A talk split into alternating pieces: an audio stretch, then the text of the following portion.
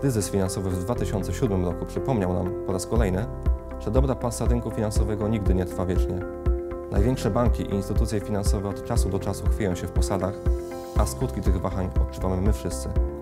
Czasem kryzys dotyka nas wyjątkowo boleśnie, jak na przykład osoby posiadające konta na Cyprze, które dowiedziały się, że ich pieniądze zostają zamrożone, a zgromadzone na kontach kwoty zostaną dodatkowo opodatkowane. Wielu ludzi, którzy zaufali bankom, dowiedziało się, że ich życia zostanie mocno uszczuplony. Koniec końców okazuje się bowiem, że ważniejszy od osoby, która pieniądze wpłaca, jest interes banku, który te pieniądze przechowuje. Z podobną sytuacją mieliśmy do czynienia w Polsce przy okazji likwidacji OFE. Koniec końców wciąż prawdziwe pozostaje zdanie, które w XIX wieku wypowiedział słynny francuski myśliciel Alexis de Tocqueville. Nie ma takiej niegodziwości, której w potrzebie nie dokonałby demokratycznie wybrany rząd, gdy braknie mu pieniędzy.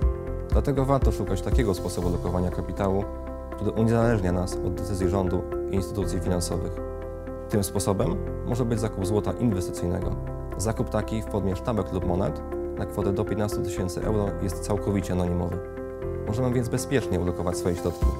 Co więcej, warto pamiętać, że złoto stanowi przeciwwagę dla innych instrumentów finansowych, co powoduje, że jego wartość w trakcie kryzysu może wzrosnąć.